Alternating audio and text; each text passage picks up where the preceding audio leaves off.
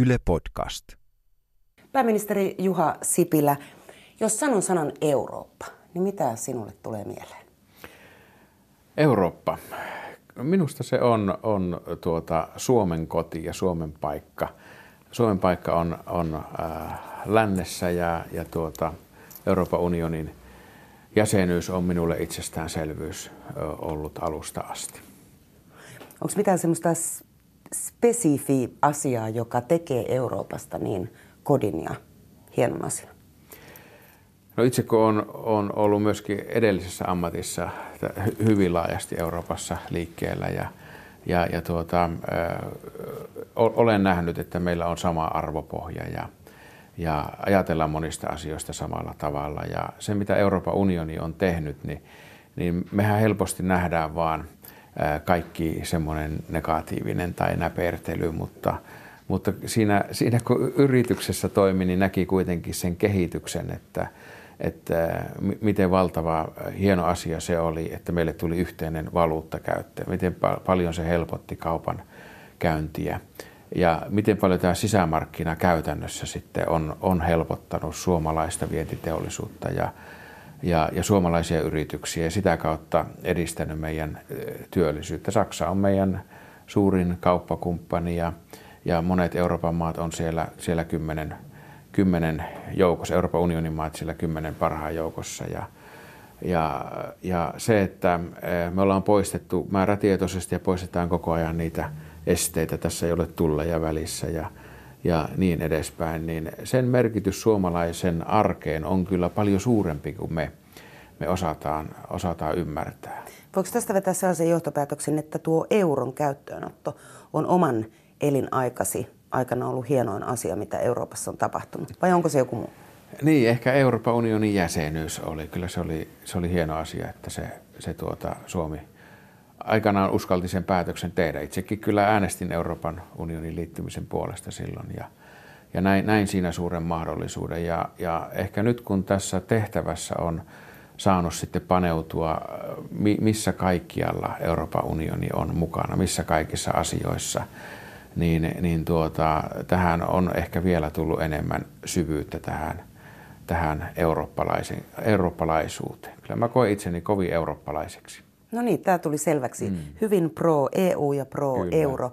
Tuota, jos ajatellaan keskustapuoluetta, jota johdat, niin, niin kuinka vaikeaa sinun on niin tämä erittäin vahva eurooppalaisuutes yhdistää? Me tiedetään, että keskustassa on mu- myös niitä, jotka eivät ole ihan tyytyväisiä Euroopan unionin, puhumattakaan nyt sitten euroon, erityisesti mm. maanviljelijöiden keskuudessa. Mm että laimentaako se sinun johtamasi politiikkaa esimerkiksi hallituksessa, jotta sitten kenttäväki on tyytyväinen? Ei oikeastaan, ei, ei meillä hirveästi puolueen sisällä käydä nyt tämmöistä, tämmöistä EU-keskustelua ja debattia.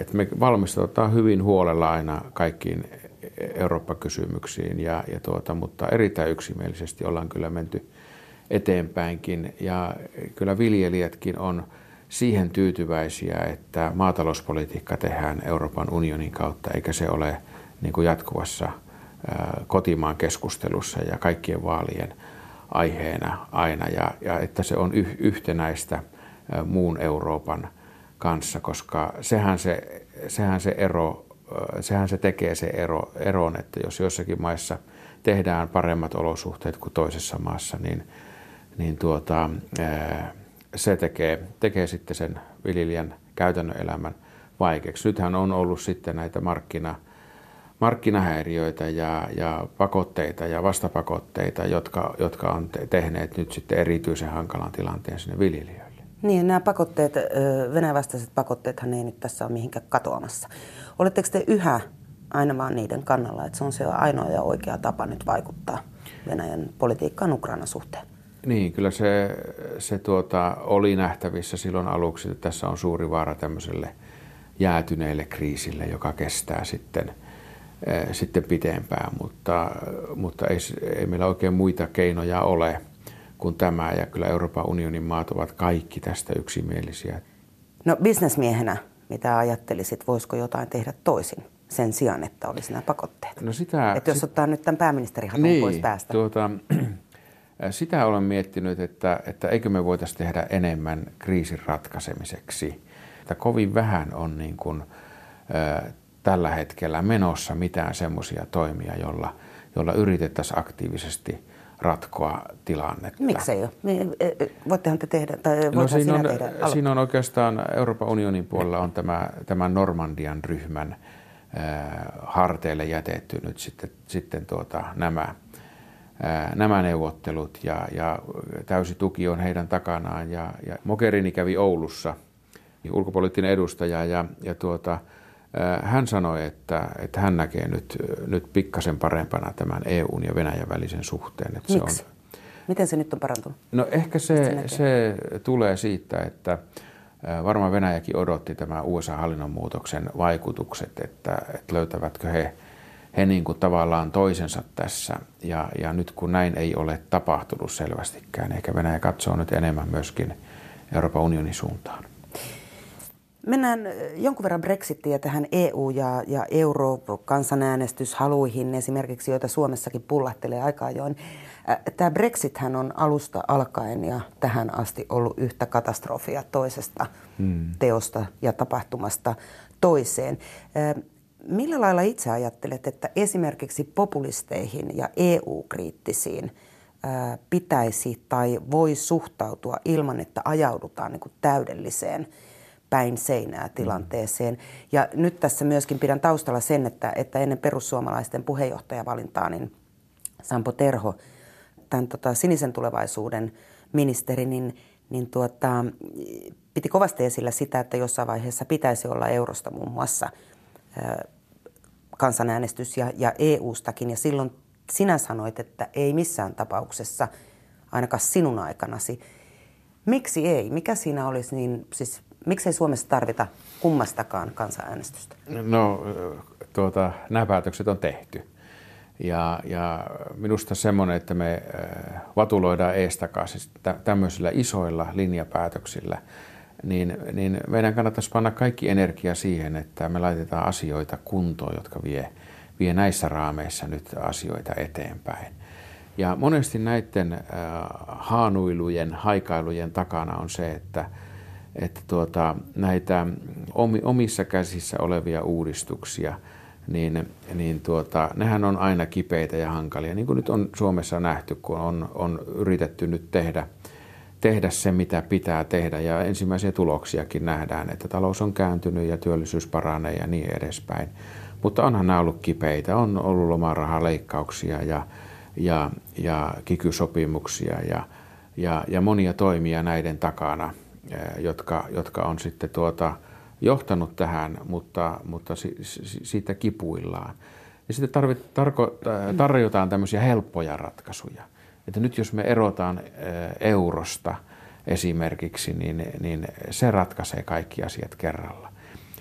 Me ei muisteta enää, että mitä se devaluaatiokin esimerkiksi käytännössä tarkoittaa se, että meillä olisi markka – käytössä. Muistaa, ja, joku muistaa. niin, kyllä, minä muistan hyvin sen yrityselämässä, kuinka, kuinka tuota velan määrä, määrä lisääntyy yhden yön aikana merkittävästi ja moni yritys teki konkurssin sen takia. Moni, moni yksityinen, yksityishenkilökin oli ottanut asuntolainaa, jonka, jonka tuota määrä sitten, sitten lisääntyi kerralla, kun se oli sidottu sitten muihin valuuttoihin.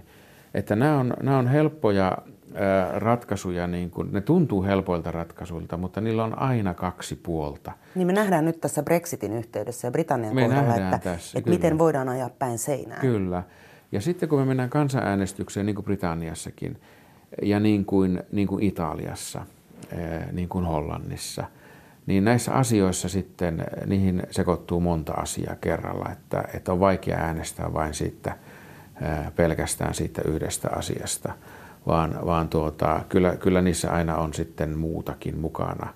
Ja, ja sitten se vielä helposti henkilöityy joihinkin eh, tuota, henkilöihin tämä kyllä ja ei, ja, ja sitten, sitten mennään niin kuin sen mukaan. Mun mielestä meidän poliitikkojen pitäisi nyt olla, äh, taistella ja olla vakauden puolesta ja tehdä sitten tuota, äh, toimia, jotka, jotka vie näissä raameissa eteenpäin. Tämä on, tämä on oikea arvoyhteisö meille, tämä Euroopan unioni ja, ja euro on, on meille hyvä asia, vaikkakin siinä tehtiin vajaa kymmenen vuotta sitten pahoja virheitä, kun, kun tuota, tuo Etelä-Eurooppa pääsi, pääsi tuota, halvan lainan imussa sitten tekemään liian nopeasti sellaisia ratkaisuja, joihin heillä, heidän niin kuin, taloutensa pohja ei ollut valmis. No nyt sinua tietysti viehättää se, että, että Ranskan maassa on, on presidenttinä ALDE-henkilö, eli keskusta oikeistolainen Emmanuel Macron. Teillä on hyvin samankaltainen mm. ajattelu monestakin asiasta. Ehkä jos nyt ei mennä liian syvälle taloudenhoitoon, niin siinä varmaan ne suurimmat eroavaisuudet tulee. Mutta Macron teki jotain, mitä kukaan ei ole uskaltanut eikä yrittänyt tehdä. Hän otti siis niin kuin suitsista euro- ja EU-hevosta ja ratsasti lippuliehuen ja hmm. kovaakin huutain niin kuin EUn puolesta, joka oli täysin päinvastainen politiikka kuin mitä nämä EU-kriittiset ja populistit, jotka ovat nostaneet Joo. suosiotaan, ovat tehneet. Mistä johtuu, että yhtäkkiä onkin in olla niin pro-eurooppalainen ja pro-EU? Jos ajattelemme vaikka niin, Suomen näkökulmasta, joo, että se... onko tämä meillä mahdollista? Kyllä tämä meilläkin on mahdollista ja, ja tuota, tietenkin Ranskalla on vielä edessä se, mitä me Suomessa nyt tehdään. Eli, eli tuota, tätä mä tulen mielenkiinnolla nyt seuraamaan, että kuinka Macron onnistuu sitten näissä omissa talousuudistuksissaan. Ja, ja minusta niin kun hänen viestinsä on ollut sillä tavalla realistinen, että hän toisaalta on, on niin ollut ja vaatinut Euroopan unionin eteenpäin menoa, mutta samalla – vaatinut sitä, että, että Ranskan pitää uudistaa omaa taloutensa, eikä mennä, mennä tämän yhteisvastuun taakse sitten, sitten ja jättää omat asiat hoitamatta. Että, että ainakin tämä, tämä viesti on tällä hetkellä niin kuin, niin kuin hyvä, mutta mä tiedän, että Ranskassa on vielä vaikeampi tehdä uudistuksia kuin Suomessa. Että ei tämä helppo tule olemaan, olemaan niin kuin hänenkään taipaleensa viedä näitä kahta asiaa eteenpäin. Ja sittenhän ihmisillä helposti tulee ja, ja, ja populistien on helppo tarttua siihen, että kun tulee niitä vaikeita aikoja, niin tämä on nyt sitten sitä EUn syytä tämä asia, kun me, kun me pannaan omia, omia asioita kuntoon. Macronillahan on oikeastaan kaksi pääasiaa. Käytännössä on kyllä koko Euroopan pääasiat nyt agendalla. On tämä yhteisen puolustuksen mm. kehittäminen lähtien tästä järjettömän valtavasta kansainvaelluksesta – Euroopan mantereelle ja, ja tästä pakolaiskriisistä, maahanmuuttokriisistä. Ja sitten toinen on tämä valuuttaunionin kehittäminen, mm. emun kehittäminen. Ja nämä jollain lailla varmaan kulkee käsi kädessäkin, että, että, että jotta Macron pystyy myymään talousuudistuksia kansalaisilleen, niin hän onnistuu ehkä paremmin, jos hän pystyy parantamaan turvallisuutta, koska Ranskassahan mm. tietysti me tiedetään terroriskujen takia, Kyllä. että tilanne on erilainen kuin Suomessa. Millä lailla sinä haluat tukea Macronin pyrkimyksiä, koska ne on myöskin Suomen hallituksen agendalla, sekä emu että puolustusyhteistyö? No itse asiassa me ollaan jo sovittu Macronin kanssa, että, että lähdemme liittoudumme täällä, täällä tämän eh, puolustusyhteistyön syventämisen eh, eteenpäin viemisen, viemisen taustalla ja Saksa on siinä, siinä kolmas kumppani. Meillä on erittäin vahvat kumppanit nyt niin kuin puolustusyhteistyön syventämisessä – ja, ja tuota, tämä, on, tämä on se asia, missä, missä varmasti pystyy tukemaan. Odotan myöskin mielenkiinnolla vähän pidempiä keskusteluja näiden talousuudistusten tekemisestä Ranskasta, Ranskassa. Äh, hän, hän halusi kuulla äh, niitä kokemuksia, mitä Suomessa, Suomessa on tehty ja, ja, ja tuota, äh, odotan siitä hyvin mielenkiintoista keskustelua. Henkilökohtaisesti, minkälaisen puolustusyhteistyörakennelman itse haluaisit? Minusta tässä on nyt hyvät askelmerkit. Nythän puhutaan ennen kaikkea niin kuin investoinneista, hankintojen Kyllä. yhdistämisestä, koska kaikki on kallista ja, ja jäsenvaltioilla on vähemmän rahaa. Niin, Mutta mut jos mennään vielä pidemmälle, niin kun mm. jossain siellä tulevaisuudessa hämöttää, niin onko se niin kun yhteiset puolustusvoimat tai yhteinen puolustushallinto – mitä se sinun mielestä voi olla sitten lopulta? Niin, tä, tässä on nyt hyvät askelmerkit. Nämä on hyviä asioita, nämä rahastoasiat. Ja, ja siellä on myöskin eu budjetista tullaan käyttämään jatkossa ö, yhteiseen kehittämiseen. Ja suomalaisetkin PK-yritykset voi olla sitten siinä, siinä mukana. Nämä on pieniä askeleita, mutta ihan oikeaan suuntaan. Mutta sitten se, se iso kysymys on tämä niin sanottu rakenteellinen yhteistyö, jossa, jossa tuota, Suomessa aloitettiin jo, jo syksyllä hakemaan niitä, niitä konkreettisia asioita, mitä Suomen puolustusvoimien kannalta kannattaa kehittää yhdessä. Ja, ja tämä tietoverkkoja kohtaan olevat uhkat, joista on nähty esimerkkejä, sairaalajärjestelmiä kohtaan ja niin edespäin. Niin tämä, tämä on hyvä esimerkki siitä, mitä voidaan tehdä yhdessä. Ja nyt kun NATO-maillakin on kova paine nostaa sitä omaa, omaa puolustusbudjetti, kansan, kansan, kansantuoteosuuttaan, niin, niin esimerkiksi Saksassa tämä tarkoittaisi 25 miljardia, jos, jos he täyttää sen aukon, mitä, mitä USA on vaatinut. Niin tästä on keskusteltu Saksan kanssa, että heidänkin näkökulmasta on järkevää, että esimerkiksi tätä niin sanottua kyberyhteistyötä tehdään sitten EU-yhteistyönä, jolloin kaikki hyötyy siitä enemmän. On myös ehdotettu, että, että olisi yhteinen puolustusbudjetti.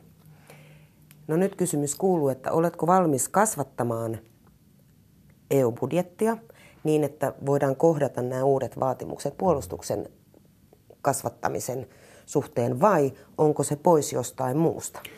Niin, siis mehän pikkasen kasvatetaan nyt puolustusbudjettia näiden, näiden tuota, äh, kehityshankkeiden osalta.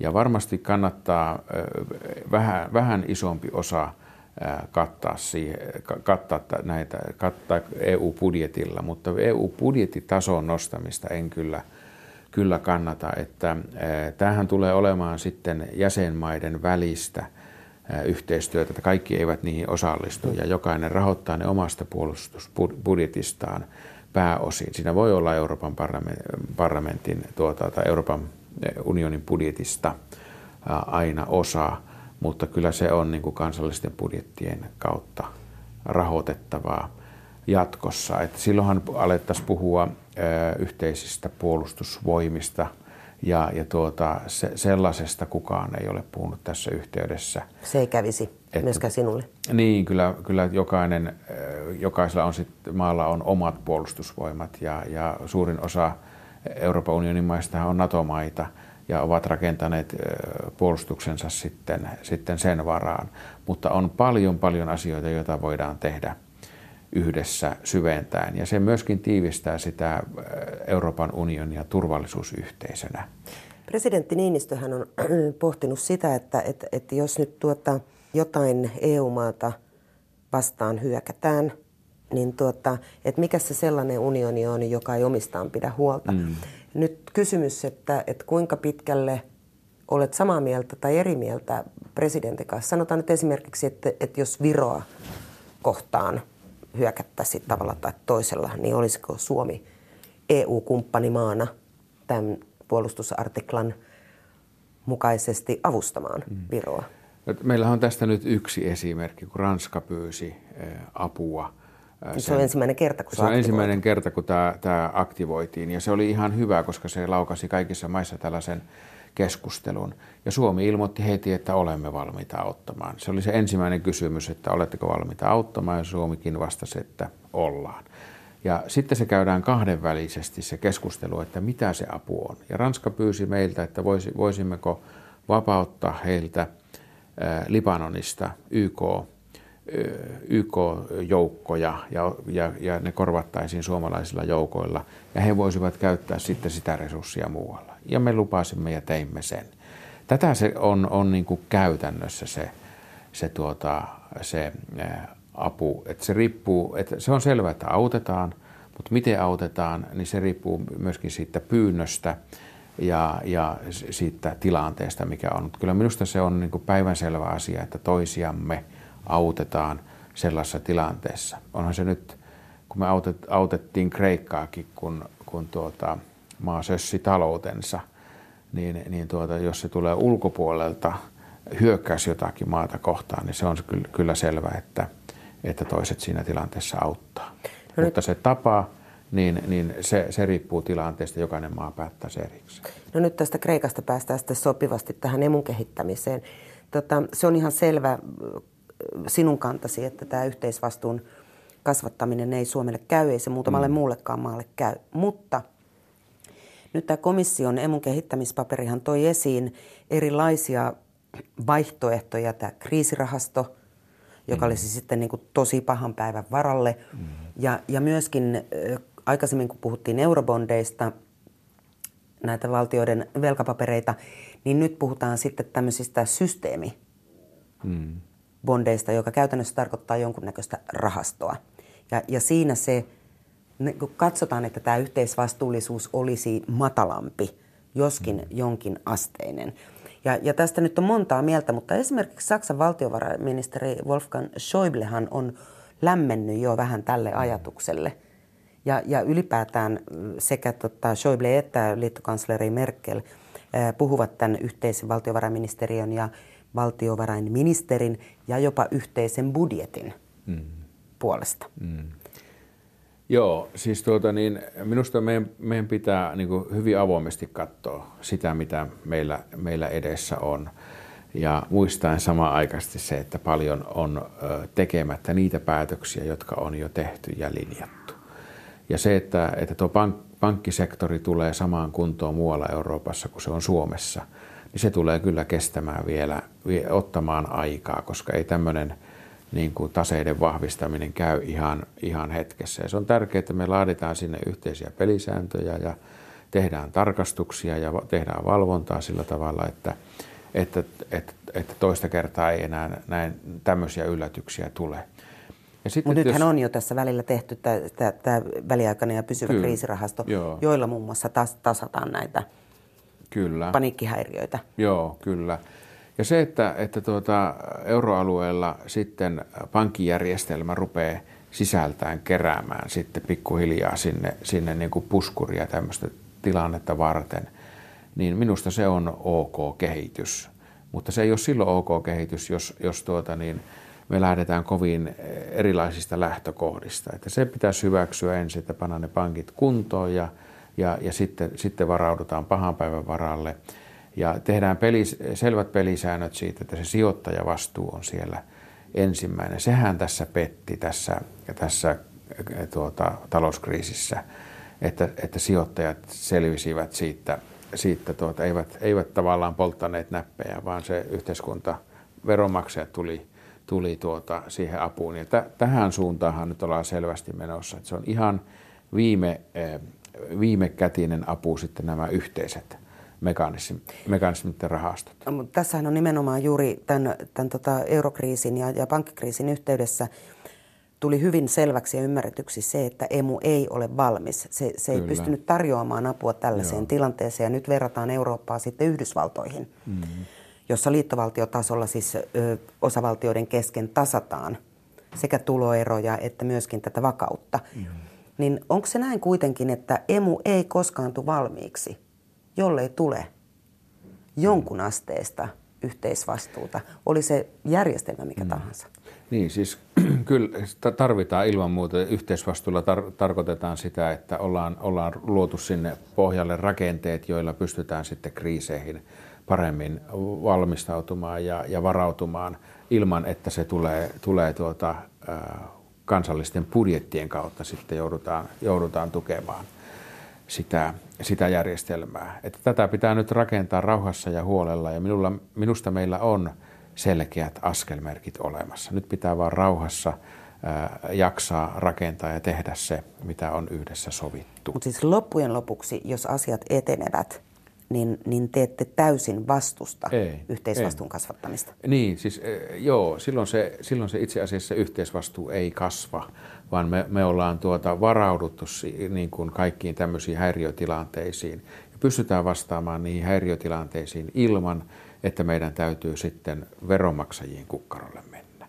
Siis tämä, tämä pitää olla niin kuin kaikessa se, se lähtökohta. Ja selvät pelisäännöt, sijoittajat tuota ensin ja vastaavat ensin ja sijoittajat, sijoittajat tietävät riskinsä. Koska sehän tässä meni vikaan, että, että Kreikan äh, lainat olivat samalla korolla kuin, kuin äh, melkein kuin Saksan ja, ja Suomen lainat, vaikka, vaikka se riski oli selvästi suurempi. Ja silloin sijoittajat äh, sijoittivat äh, luottaen tähän yhteisvastuuseen – Ja sitten se toteutui, se yhteisvastuu. Ja, ja sijoittajat saivat omansa ja veronmaksajat sitten lopulta, lopulta tämän tilanteen maks, maksoivat. Ja tämä pelisääntö pitää, pitää olla kirkas ja muuttua. Ja mun mielestä nämä, nämä on niitä rakenteita, jotka meidän pitää vaan jaksaa vääntää kuntoon. Ne ei tule kuukaudessa eikä kahdessa, vaan se vaatii vuosien työn. Euroopan unioni on käynyt melkoisen myllyn läpi tässä runsaan vuoden aikana. Mikä sinua tällä hetkellä pelottaa? Siis monet pelot on hiukan väistyneet, tämä populismi ja, ja, ja tämmöisen Trump-politiikan kaltainen nousu ei ole toteutunut Euroopassa ja tämä Brexit ei ole valunut muihin jäsenmaihin. Mutta mikä noin ylipäätään sinua henkilökohtaisesti pelottaa? Ei niinkään pääministerinä, mutta Suomen kansalaisena. Mm.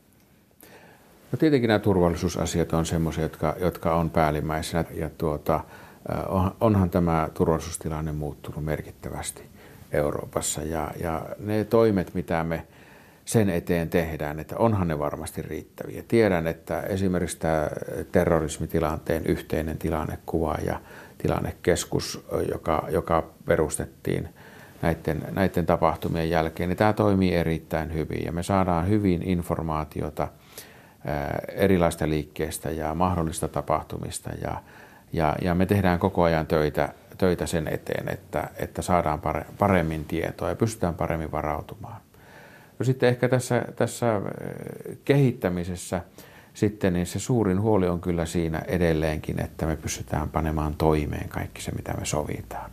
Kyllähän tässä maahanmuutto kriisin hoitamisessakin, niin me sovittiin 160 000 ihmistä. Äh, sitten ja se on surkea määrä, mikä on toteutunut. On vähän yli 20 000 on mm. toteutunut. Se on häpeällistä. Se on häpeällistä ja, ja esimerkiksi tämä Turkki-sopimuksen osalta, niin, niin me ollaan aika huonosti toteutettu se oma osuutemme sieltä. Suomi on hoitanut osuutensa ja, ja, ja sillä tavalla tuolla Eurooppa-neuvostossakin on helppo puhua, että, että kun näin, näin ne pitää hoitaa, kun yhdessä sovitaan, niin sitten tehdään sen mukaisesti. Määrällisesti tietysti se Suomen osuus on hyvin pieni verrattuna muutamaan Niin, no me ollaan, ollaan pieni, Eikö Suomen pieni osa. osuutta varaa vähän kasvattaakin? No mun mielestä tätä kriisiä pitäisi pitkällä aikavälillä hoitaa niin, että me – me eh, tehdään vielä enemmän yhteistyötä UNHCR ja eri YK-järjestöjen kanssa. Hoidetaan pakolaiskriisiä lähempänä, lähempänä ihmisten kotiin ja luodaan parempia olosuhteita sinne, koulutusta, työmahdollisuuksia ja niin edespäin.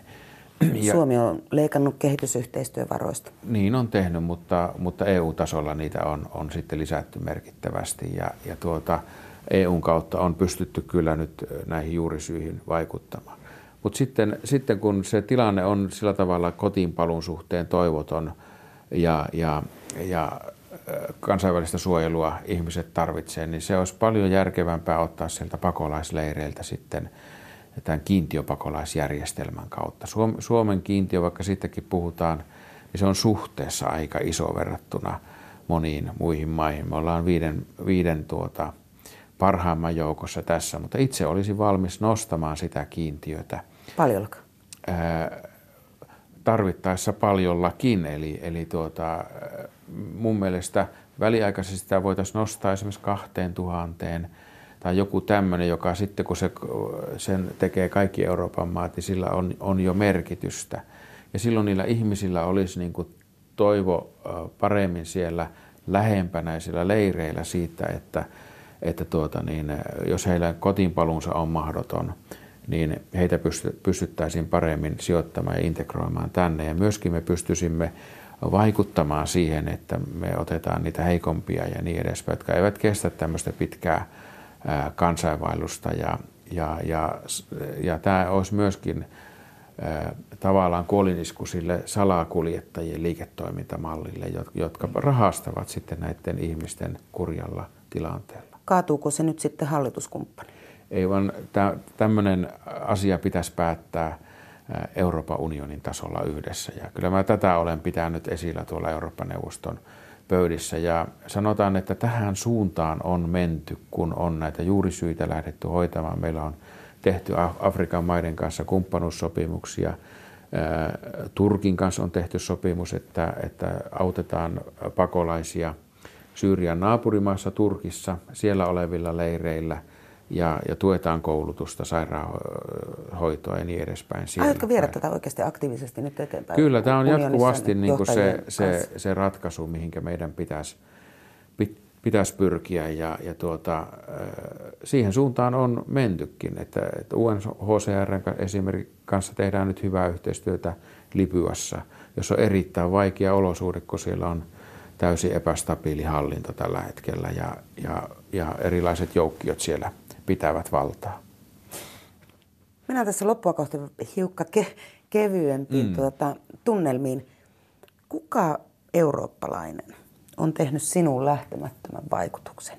Sä olet poliitikko, mm. kulttuurihenkilö, urheilija, naapuri. Joku semmoinen, joka on tehnyt tai sanonut jotain, joka on jäänyt mieleen vahvasti. No niitä on varmaan montakin, mutta, mutta tuota, täytyy sanoa, että tuossa Euroopan neuvoston pöydässä tuo vieruskaveri Merkel, kyllä, kyllä hän on tietenkin senkin takia, että hän on poikkeuksellisen pitkään ollut, ollut maansa, maansa äh, liittokanslerina. Ja niin se tapa, millä, millä näitä kriisitilanteita, että hän on ollut kuitenkin viime kädessä se, joka on ottanut sitten ohjat, ohjat käsinsä ja, ja niitä yöllisiä neuvotteluja sitten, sitten käynyt pienemmissä porukoissa ja isommissa porukoissa, niin, niin tuota, kyllä se on jättänyt, jättänyt minun vaikutuksen.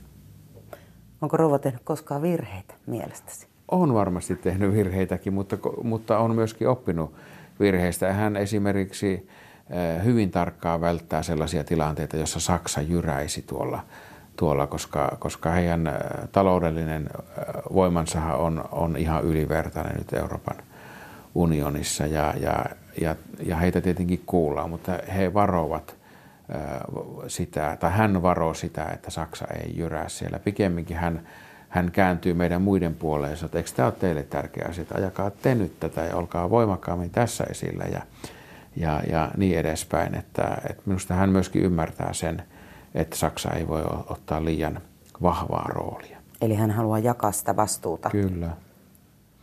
No jos tästä nyt tuota, tältä istumalta voisi, tämä on ollut aika hektinen vuosi poliitikoille ja, ja hallituksille, voisi ottaa tuollaisen pitkän viikonlopun ja perhe Kainalo ja lähtee jonnekin Eurooppaan, vähän vetää henkeä, niin minne se olisi ja miksi?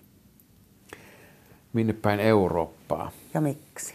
Kyllä täällä on mahtavia paikkoja monessa, monessa mutta ehkä voisin mennä tuonne etelään, etelänpäähän, vaikkapa Italiaan tällä kertaa. Kaupunkiin vai rannalle? Ää, kyllä mä menisin Triesteen seuraavaksi. Miksi? Olen siellä joskus, joskus tuota, myynyt, äh, myynyt suodattimia ja, ja silloin ei ollut... ei ollut suodattimia mihin? radio, radiolaitteisiin, matkapuhelimiin.